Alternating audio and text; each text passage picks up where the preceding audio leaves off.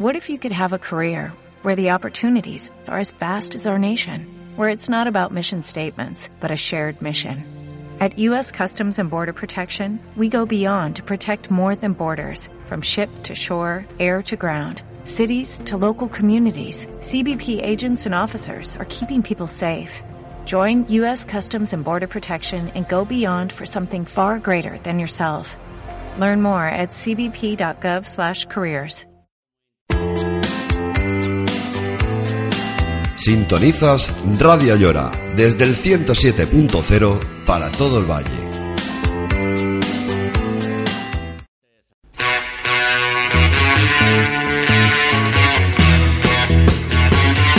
¿Quieres que tu negocio sea el protagonista en Radio Ayora? Ponte en contacto con nosotros, no te vamos a defraudar. Lo puedes hacer a través del 655-77-5518, 655-77-5518 o a través de nuestro correo electrónico radioayora107.0@gmail.com. Si no obtienes la satisfacción que buscas en otros medios publicitarios, aprovechate de Radio Ayora para todo el valle.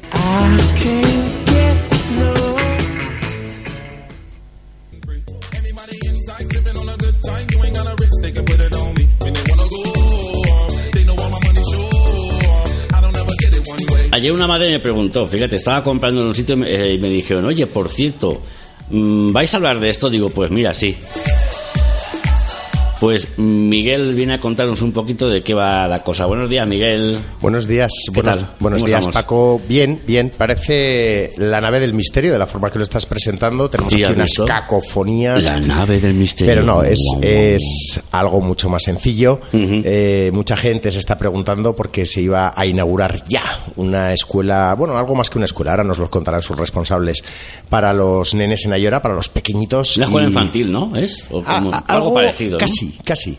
Pero nos lo van a contar, supongo que Laura, que la tenemos a nuestra izquierda. Buenos días, Laura. Buenos días. Hoy qué bien te oigo. El único que no me oigo soy yo. Siempre me pasa lo mismo. No, es broma, Paco. Yo creo que además tú nos gustamos controlado el sonido. Cuando nos oímos, sí, muy bien. Y a mi derecha tengo a Verónica. Buenos días. Bueno, pues ellas mismas nos van a ir contando, pero son las responsables de Ninos Ayora. Y para hacer una pequeña introducción, el motivo de que vengan no es gratuito, es que han tenido un retraso muy importante, pero por un tema absolutamente ajeno a ellas y nos lo querían contar. Pero vamos a empezar desde el principio, si os parece bien, y nos contáis un poco cómo nace la idea de este proyecto. Lo dejo al aire, una u otra, que sea quien se agarre al micro y nos vaya contando. Pues nada, la idea la verdad es que surgió un poco por separado, no nos conocíamos, las dos hemos estudiado magisterio. Pero no, bueno, del pueblo y tal, te conoces, te ves, pero no teníamos relación ninguna. Y bueno, pues surgió un poco en base a un sueño que teníamos en común. El destino, por llamarlo de alguna manera, nos unió y empezamos con este proyecto. Que además sería el primer proyecto de escuela infantil en Ayora. En Ayora. Sí, vamos, todo empezó con las ganas que teníamos de trabajar aquí en el pueblo, sobre todo, y de crear empleo también para el pueblo. Y bueno, pues lo pusimos un poco en conjunto las dos. Bueno, también empezamos con más gente, pero al final nos hemos quedado nosotras dos. Y pues eso, mezclando la ilusión y las ganas de trabajar, pues hemos creado lo que es Ninos Ayora. Precisamente la base de cualquier negocio o trabajo, ilusión y ganas, ¿no? Esfuerzo. Sí. Eso es además básico. Creemos mucho también en la etapa de infantil, el darle un valor educativo. Es ahí a donde iba. Yo quería que me contarais, porque hay una diferencia importante entre lo que es una escuela infantil, que es un poco lo que estamos desarrollando con vuestro proyecto, lo que vais a desarrollar, y el típico servicio de guardería o las famosas mamás de días, que además ya cuenta el municipio con ello. Contadnos dónde vais a poner vosotras el puntito encima de la I. Pues realmente nuestro objetivo principal es no solamente abordar la parte asistencial, digamos, sino que el objetivo principal que tenemos es educar. Conseguir el desarrollo integral del niño, no solamente pues a nivel físico, intelectual, emocional. También la escuela infantil pues tiene una serie de requisitos que lo que hace es garantizar una calidad educativa. O sea, va más allá de lo que estamos hablando, es un paso como más, no te cuido al niño. No. Sí, que también lo cuidaréis, quiero decir. Exacto.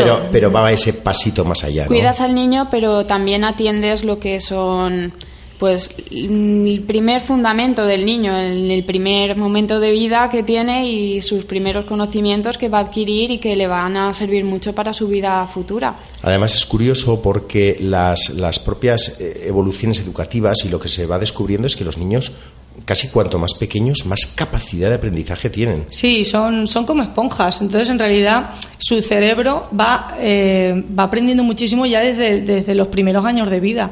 Por eso la importancia de esta primera etapa. ¿Y qué características va a tener el centro? Contadnos un poco cómo se está desarrollando, dónde van a estar. Pues, a ver, nosotros tenemos muy claro que este es un centro que nos está costando mucho por las dificultades que tiene de que sea tal y como exige Consellería. Son necesarios unos mínimos de calidad exigidos, como por ejemplo el personal titulado sobre todo, las instalaciones, el equipamiento, la seguridad que debe tener la escuela. También vamos a contar con zonas exteriores, aulas. Bueno, y o sea, que también es muy grande. Os voy a cambiar un poco el paso, sí. Pero también todo esto hablamos de una inversión muy importante. Sí. Pero muy. Nosotras nos hemos casado ya para el resto de nuestra vida. Estamos casadas doble. Con nosotras y con el banco. Probablemente, sí. Y suele ser peor el matrimonio con el banco. Bueno, pero lo llevamos bien. De momento lo llevamos bien. Bueno, nos habéis hablado de lo que es Escuelas Infantiles Ninos, se va a llamar así, este es el nombre definitivo. ¿Qué vinculación tenéis exactamente con esto? O sea, porque por lo que veo sois emprendedoras, promotoras, supongo que también vais a estar ejerciendo. O sea, que sois unas emprendedoras natas, además muy jóvenes. Sí, gracias. Bueno, lo que da la vista, vamos.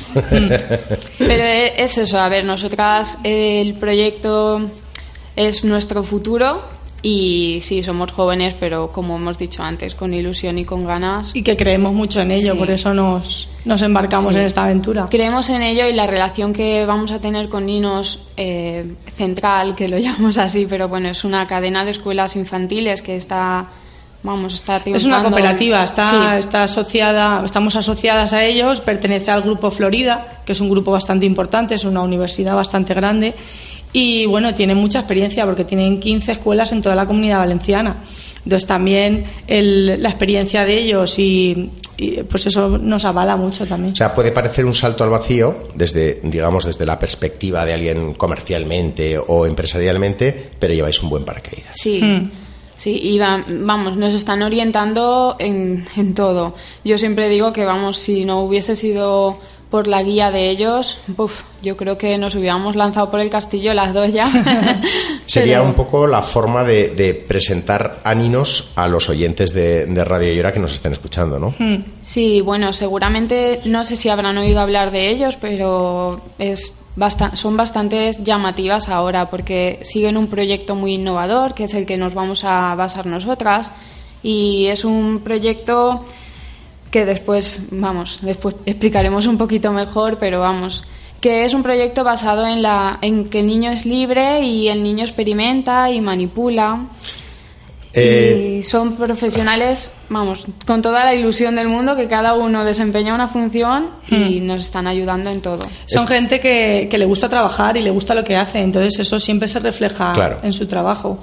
Está en la voz de la calle, todo el día estamos oyendo hablar de calidad educativa, de modelo pedagógico, digamos que nos bombardean un poco, ¿no?, con todo este tipo de cosas, incluso con otros modelos. Ya no me refiero que muchas veces somos muy cerrados y vemos este modelo nacional típico de escuela pública, escuela privada, como muy definido, y de repente te encuentras el que lee un poco, el que le interesa, modelos pedagógicos absolutamente diferentes, como por ejemplo la moda que está ahora imperando en Estados Unidos, que cuando acaban el COU, el equivalente al COU, se van un año de retiro espiritual, entre comillas, que no es exacto, sino a conocer mundo, a tener otra serie de cosas, supongo también que quien tenga el poder económico, para luego afrontar la universidad de otra manera, o modelos como el danés en los que casi los niños eligen las asignaturas. ¿Qué podéis contarnos acerca de esta calidad educativa, modelo pedagógico? ¿Hacia dónde va orientada Ninos? Pues Ninos, la verdad es que el proyecto educativo que tienen sí que es un poco innovador porque se sale de lo normal o de lo que normalmente estamos acostumbrados a ver en otras escuelas infantiles. Basan el aprendizaje mucho en el niño, en que él mismo tenga sus experiencias, que manipule con el entorno, que experimente con él. Entonces es como que él mismo construye su aprendizaje.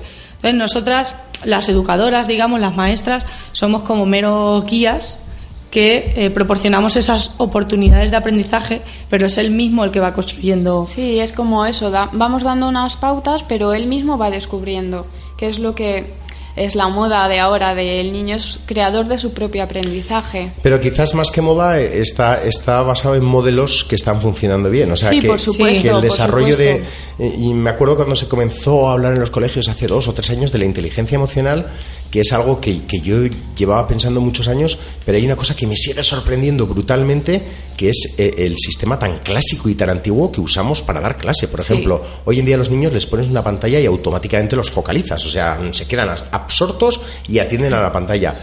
Pues igual sería mejor hacer como Rajoy, entre comillas, hacer la profesora a través de una pantalla. Y también sigo entrecomillando, quiero decir que deberíamos estudiar y deberíamos pensar mucho más, que igual un vídeo es muchísimo más didáctico para un niño, un buen vídeo de historia acerca del muro de Berlín, por decir algo, que la profesora esté contando el rollo de que el muro de Berlín se creó tal. Entonces muchas veces estas cosas que estáis proponiendo me parece que van un poco más por esa línea, ¿no? Que el niño despierte, que él mismo vea cuál es su punto positivo y explotarlo. Sí, es como, bueno, siempre hemos puesto un ejemplo de la enseñanza de los colores. Por ejemplo, yo recuerdo cuando era pequeña los colores pues te los enseñaban mediante una canción, mediante mucha repetición de el rojo es esto, el rojo tal, pinta esto de rojo tal, pero no es necesario en realidad, porque el niño puede descubrir los colores. ¿Quién no tiene 15 años y no sabe los colores? Todo el mundo descubre los colores. Bueno, algún daltónico nos cuesta un poquito más,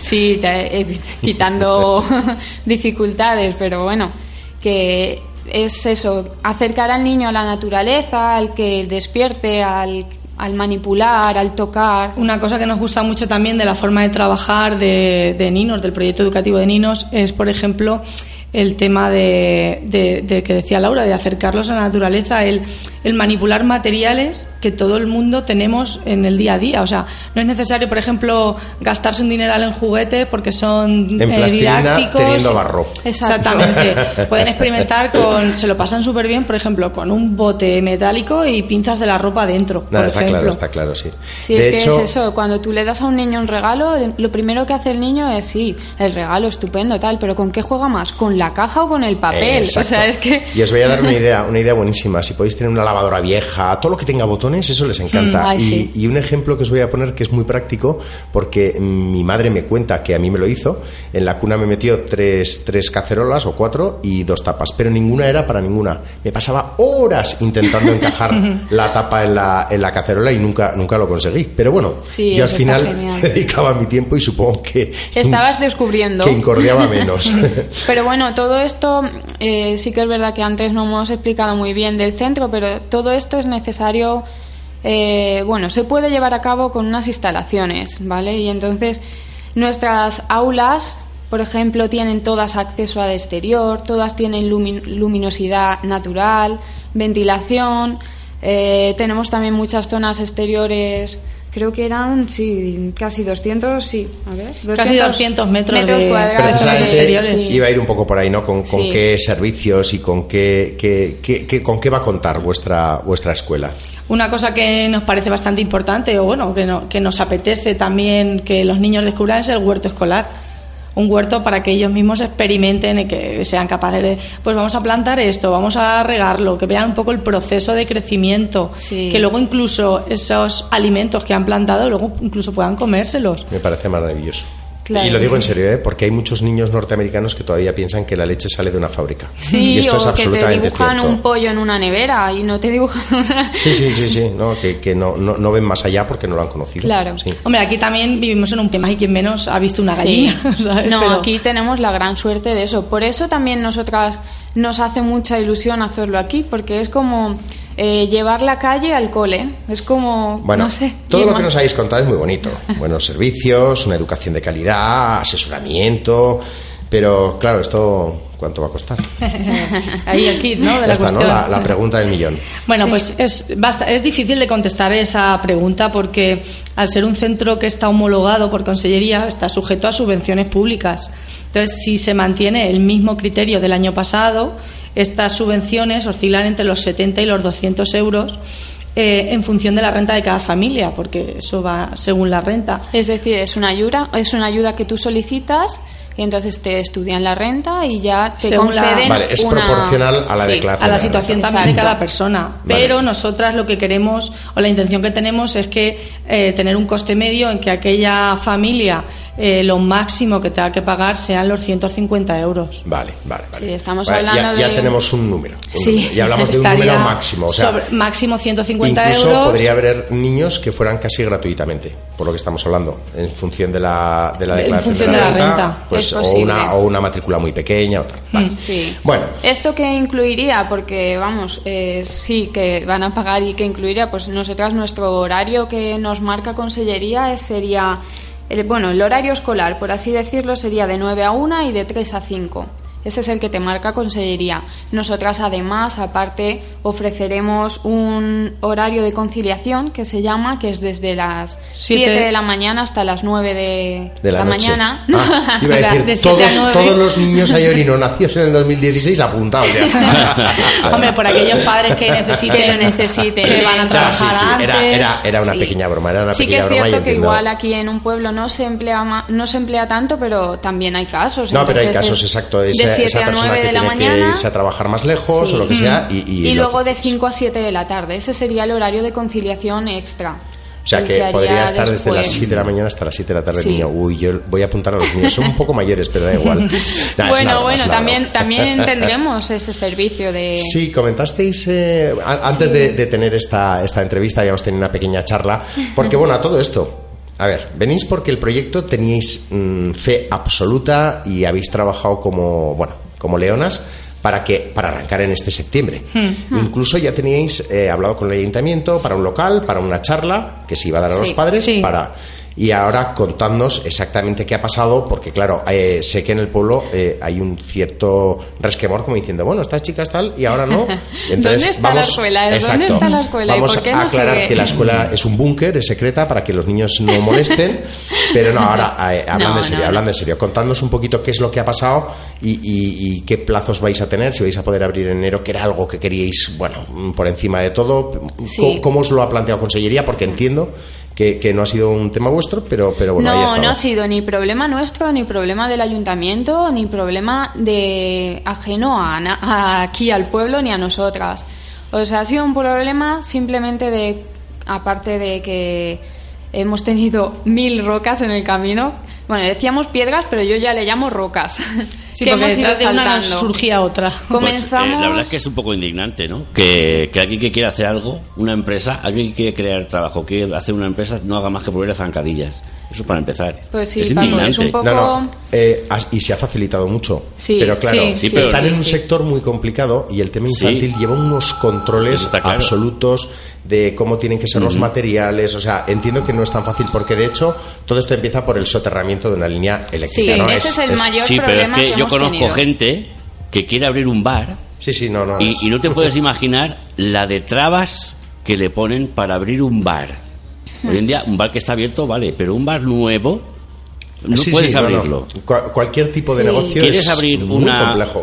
¿Quieres abrir una tienda de una empresa de comida rápida y no puedes abrirla? Quieres abrir cualquier cosa y no puedes hacer nada de la de cantidad de trabas que te ponen. Es costoso y es exagerado. O sea, cuando es una cosa es otra. Cuando son los baños de no sé qué medida, para que entre la silla, para que esté el otro, la medida es increíble. Pero vosotras venís por otra historia, ¿no? Nosotras, no hemos tenido muchas facilidades en cuanto la relación con el ayuntamiento ha sido siempre muy buena y hemos tenido facilidades de permisos y todo, lo tenemos todo en regla. Claro, si no nos referimos al ayuntamiento, nos referimos a los papeles que te piden desde Valencia, desde Madrid. Eso es exagerado. El ayuntamiento normalmente trabajan, los ayuntamientos quieren que la gente ponga la cosa. Por supuesto, y más que están de... Sí, los ayuntamientos quieren. O sea, ellos no ponen trabas. Es la cantidad de permisos que te piden para todo. Exacto. Para todo. Es más bien la burocracia, el papeleo y todo eso. Es exagerado. Que aparte que te piden muchas cosas, pues siempre es lento y todo cuesta un montón. Lo complica para cualquier negocio, pero cuando hablamos de niños es siempre más complejo. Claro, porque te exige mucha seguridad. Bueno, vamos a resumir un poquito, porque al final el tiempo en radio es oro. Y bueno, por cierto, es verdad que las barandillas tienen que tener una medida. Hace poco salió un accidente de un niño en una guardería. Bueno, y resulta que las barandillas que separan el patio tienen que tener una medida para que la cabeza del niño no quepa. O sea, es que son tantos y tantos detalles. Y las esquinas y, las puertas y todo. Todo tiene que tener una protección y unas medidas. Y es impresionante. Vamos, el niño se cuenta como metro cuadrado. Aún así siempre hay accidentes, porque por mucho que intentes evitarlo, siempre pasa algo. Pero bueno, se intenta evitar dentro de lo posible cualquier problema. Madre mía, nosotros que nos hemos criado en la huerta. Y en la calle. En la calle tirados. Así nacen ahora, que ahora ya los niños nacen con los ojos abiertos. Nosotros nacíamos con los ojos bien cerradicos y nos tenían que dar al culete, y hoy en día salen como diciendo, a ver dónde está el iPhone aquí, del papá. Es verdad. Casi. Pero sí. Bueno, vamos. Por cierto, si alguien quiere hacer alguna pregunta, el WhatsApp mío está abierto, 655-775518. Pues si alguien quiere hacernos alguna pregunta. Vale. ¿Hay alguna madre por ahí que quiere preguntar algo? Pues ya sabes, 655-775518. Tenemos unos minuticos, vamos a aprovechar. Y algún niño igual también se quiere apuntar. También se lo está oyendo y dice, ostras, mamá Gugu. Bueno, pues sigo con lo de al grano. Retomamos el soterramiento de la famosa línea eléctrica que, bueno, coincide que pasa por allí, por encima de vuestro local. Y esto está previsto soterrarlo en enero. Pero ¿qué pasó en enero? La gran nevada, no sé si os acordáis, pero eso fue una odisea. Entonces, pues claro, nos ralentizó todo, pero no solamente eso, es que, claro, en Requena, en Buñol... Pero os lo ralentizó la empresa que tenía que hacer esa... Claro, el soterramiento. Que es Iberdrola, no estoy confundido. Hemos seguido el caso un poquito por ahí. Claro, el caso es que en Requena y en Buñol se cayeron un montón de líneas y todo eso. Sí, y tenía que ir a repararlas y el soterramiento quedó para cuando se pudiera. Les dieron prioridad a todas aquellas torres que habían caído por la nieve, entonces, claro, nuestro expediente pues pasó al final. Pasó al final y ha ido pasando al final. Entonces, ha llegado un momento que nosotras pudimos hacer de la obra hasta donde podíamos y ya el siguiente paso era desvío de la línea. Claro, hasta que no se desvíe la línea, nosotras no podemos proseguir con la obra. Claro. Porque, claro, es, bueno, por medidas de hecho, habéis tenido que paralizarla.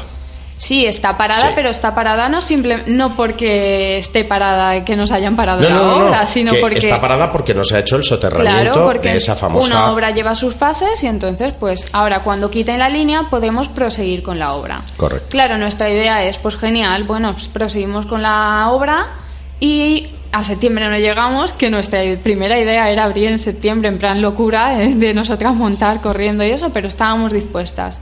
Pero claro, no llegábamos porque la línea no venían a quitarla. ¿La han quitado ya? No, se empiezan este mes. Se supone que empiezan este mes, hoy. O sea, creo que hoy empezaban. Vale, no era una risa casi de mala leche decir, una obra que estaba prevista para enero. En teoría tenían que haber soterrado en enero. Que es más, por lo que estuvimos charlando, la tenéis hasta pagada.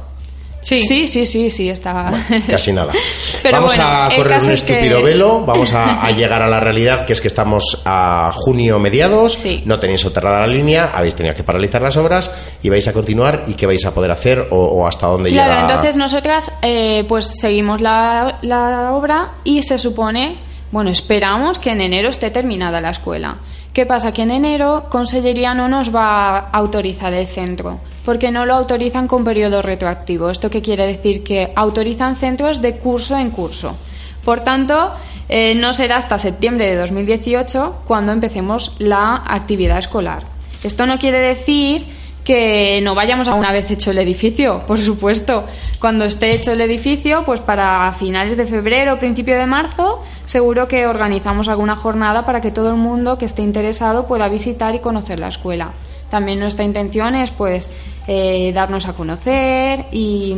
A la cual, Laura, supongo que Radio Ayora está invitado. Hombre, por supuesto. Vale. Radio Ayora y todo, como he dicho, todo el mundo que quiera venir a verla. ¿Lo haréis con ese horario de 7 de la mañana a 7 de la tarde?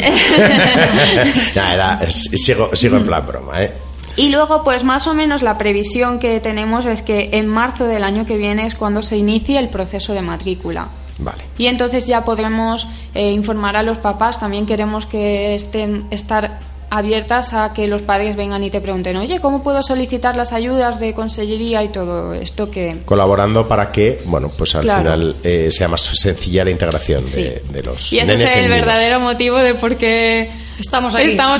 Bueno, entonces supongo que alguna madre y algún padre ya se habrá preguntado por la calle, se habrá parado, oye, ¿esto qué pasa? Muchísima gente. Claro, así llegamos un poquito más. Agradecemos totalmente que nos pregunten y se interesen, porque eso es como, jolín, también la gente tiene ilusión por lo que yo estoy creando, entonces vamos, contentísima.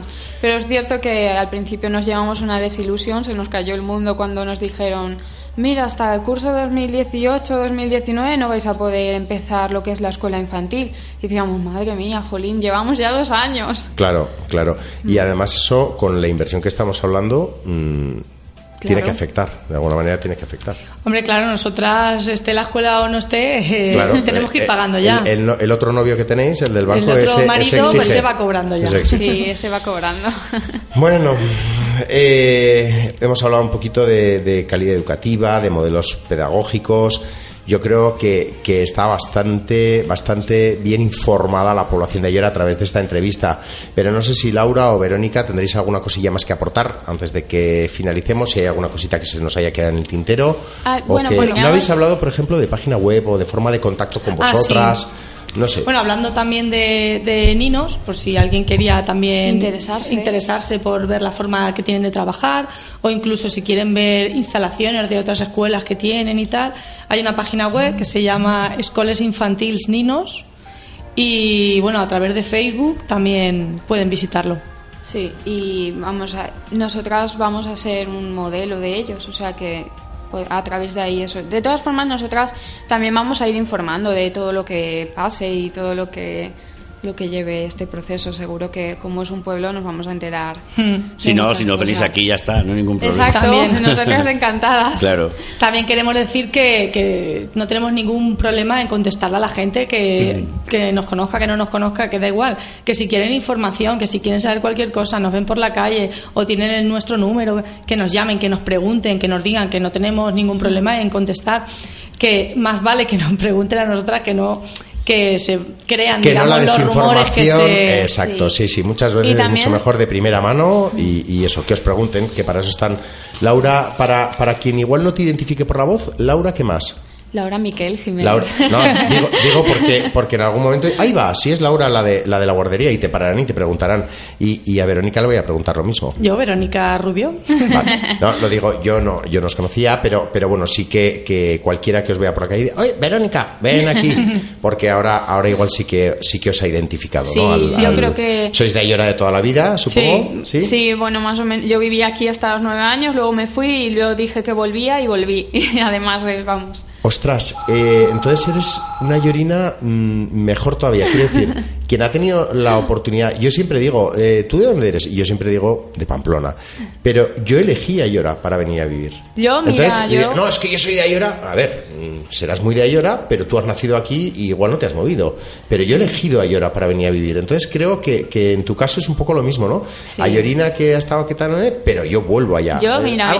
Mi padre es de Alcudia de Carlet y mi madre es de Granada, y ellos vinieron aquí a vivir y yo me crié aquí. Entonces yo con 9 años, mi madre siempre me dice que saliendo por el puente de Chichiles de camino a Requena, yo miraba atrás y decía, mamá, tú me llevas de Ayora, pero yo volveré. Y volví, me casé aquí y vamos, y qué quiero bonito, mi futuro aquí. Qué bonito. Ayonina de Pro, por favor, ya podéis votar al SEAT Ayora, ¿eh? Vale. Ya está hecho. Entráis en la página de SEAT, por favor, y siento haber metido esta cuñita, pero es que me encantaría que hubiera un SEAT Ayora. Sería cachondo de... El SEAT de nuestro pueblo. El SEAT ayorino. Bueno, Verónica, se nos ha olvidado comentar una cosa. Mira que lo he preguntado antes. Una cosita, ¿eh? No, hacer un llamamiento a todos aquellos maestros o técnicos que son del pueblo y quieran trabajar, porque nosotras vamos a trabajar, pero vamos a necesitar gente. Son 5 aulas las que vamos a crear, entonces vamos a necesitar gente y pueden mandar un correo con su currículum a ninosayora@hotmail.com o incluso preguntarnos por la calle, lo que quieran. Claro. Pues nada, yo creo que hemos presentado bien lo que va a ser el futuro próximo, que se va a llamar Ninos Ayora, que va a ser esa escuela infantil con una pedagogía bastante especial, que va a ir de la mano de Laura y de Verónica, y que ojalá os deseamos toda la suerte del mundo. Muchas gracias. Y en septiembre que os lleven muchísimos niños, en septiembre del 2018. Mucha paciencia para los padres, ¿no? También, ¿no? Sí, sí, también. Porque tenéis padres que ya se han interesado, ¿no? Sí, mucha gente nos pregunta, ¿y cuándo abrís matrículas? ¿Y para cuándo el centro? Bueno, pues eso está bien, ¿no? Y estamos ilusionadas con ver a niños que dices, ay, ojalá sean mis alumnos pronto. Bueno, y que el cable que lo solucionen pronto. Ay, sí. Desde aquí, mira, yo he estado callado porque digo, voy a callarme. Pues no te calles, Paco. Como me conozco. Si tenemos el poder de la comunicación, sí. Cuéntanos qué ibas a decir. No, a mí me... No. Ahora, el día que soterren el cable se nos irá 7 u 8 veces la luz en la radio, sí. Nos quedaremos con el ordenador colgado. Esto seguro que pasa, pero no se preocupen. No, la Radio Ayora... Sabréis que lo han enterrado porque cortarán la luz de todo el pueblo. Sí, seguro. Radio Ayora seguirá emitiendo. No, más que nada es por eso, pues Iberdrola, pues ya cobraba y todo. Pues, a ver, con la historia del puente... Sí, dices, sí. Oye, bueno, es burocracia, ¿no? Cosa municipal, bueno, pues ya se hará, pero cuando... No te has enterado de la historia del puente. El puente es que ella iba mirando hacia atrás y decía, yo volveré. Sí, pero vamos, pero lo del cable, si está pagado la cosa, que sí. Pues te fastidia mucho, ¿no? Está claro. Que tiene relación, porque... Imagínate si les fastidia que llevan un año de retraso. Respecto a su poder... Sí. De anticipación. Y ahora yo me planteo, no quiero que digáis cifras ni nada, pero yo me planteo, necesito 100.000 euros. Voy a poner un precio que me da igual, que si dan 200.000 o 300.000, se los pido al banco para hacer este proyecto porque no los tengo, o pido X cantidad, y ahora tengo que estar un año pagando sin cobrar nada porque no tengo niños que se puedan matricular. Claro. Ostras, no voy a decir más. Por eso creo que está dicho todo. Vamos a parar. Laura, un placer haberte tenido aquí. Sí, encantado. Verónica, transmitís algo más que lo que es puramente la educación. Transmitís amabilidad, que eso supongo que se lo vais a trasladar a los niños.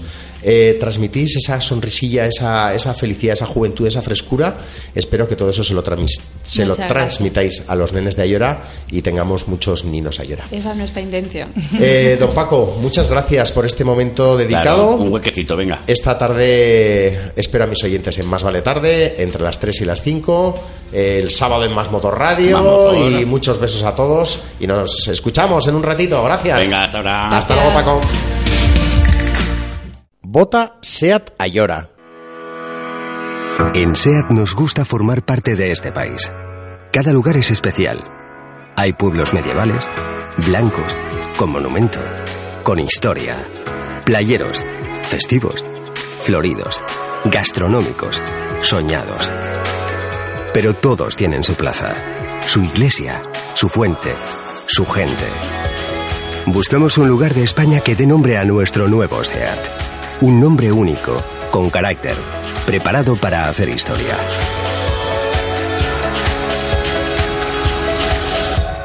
Si eres un ayorino o ayorina de pro, vota por el SEAT Ayora.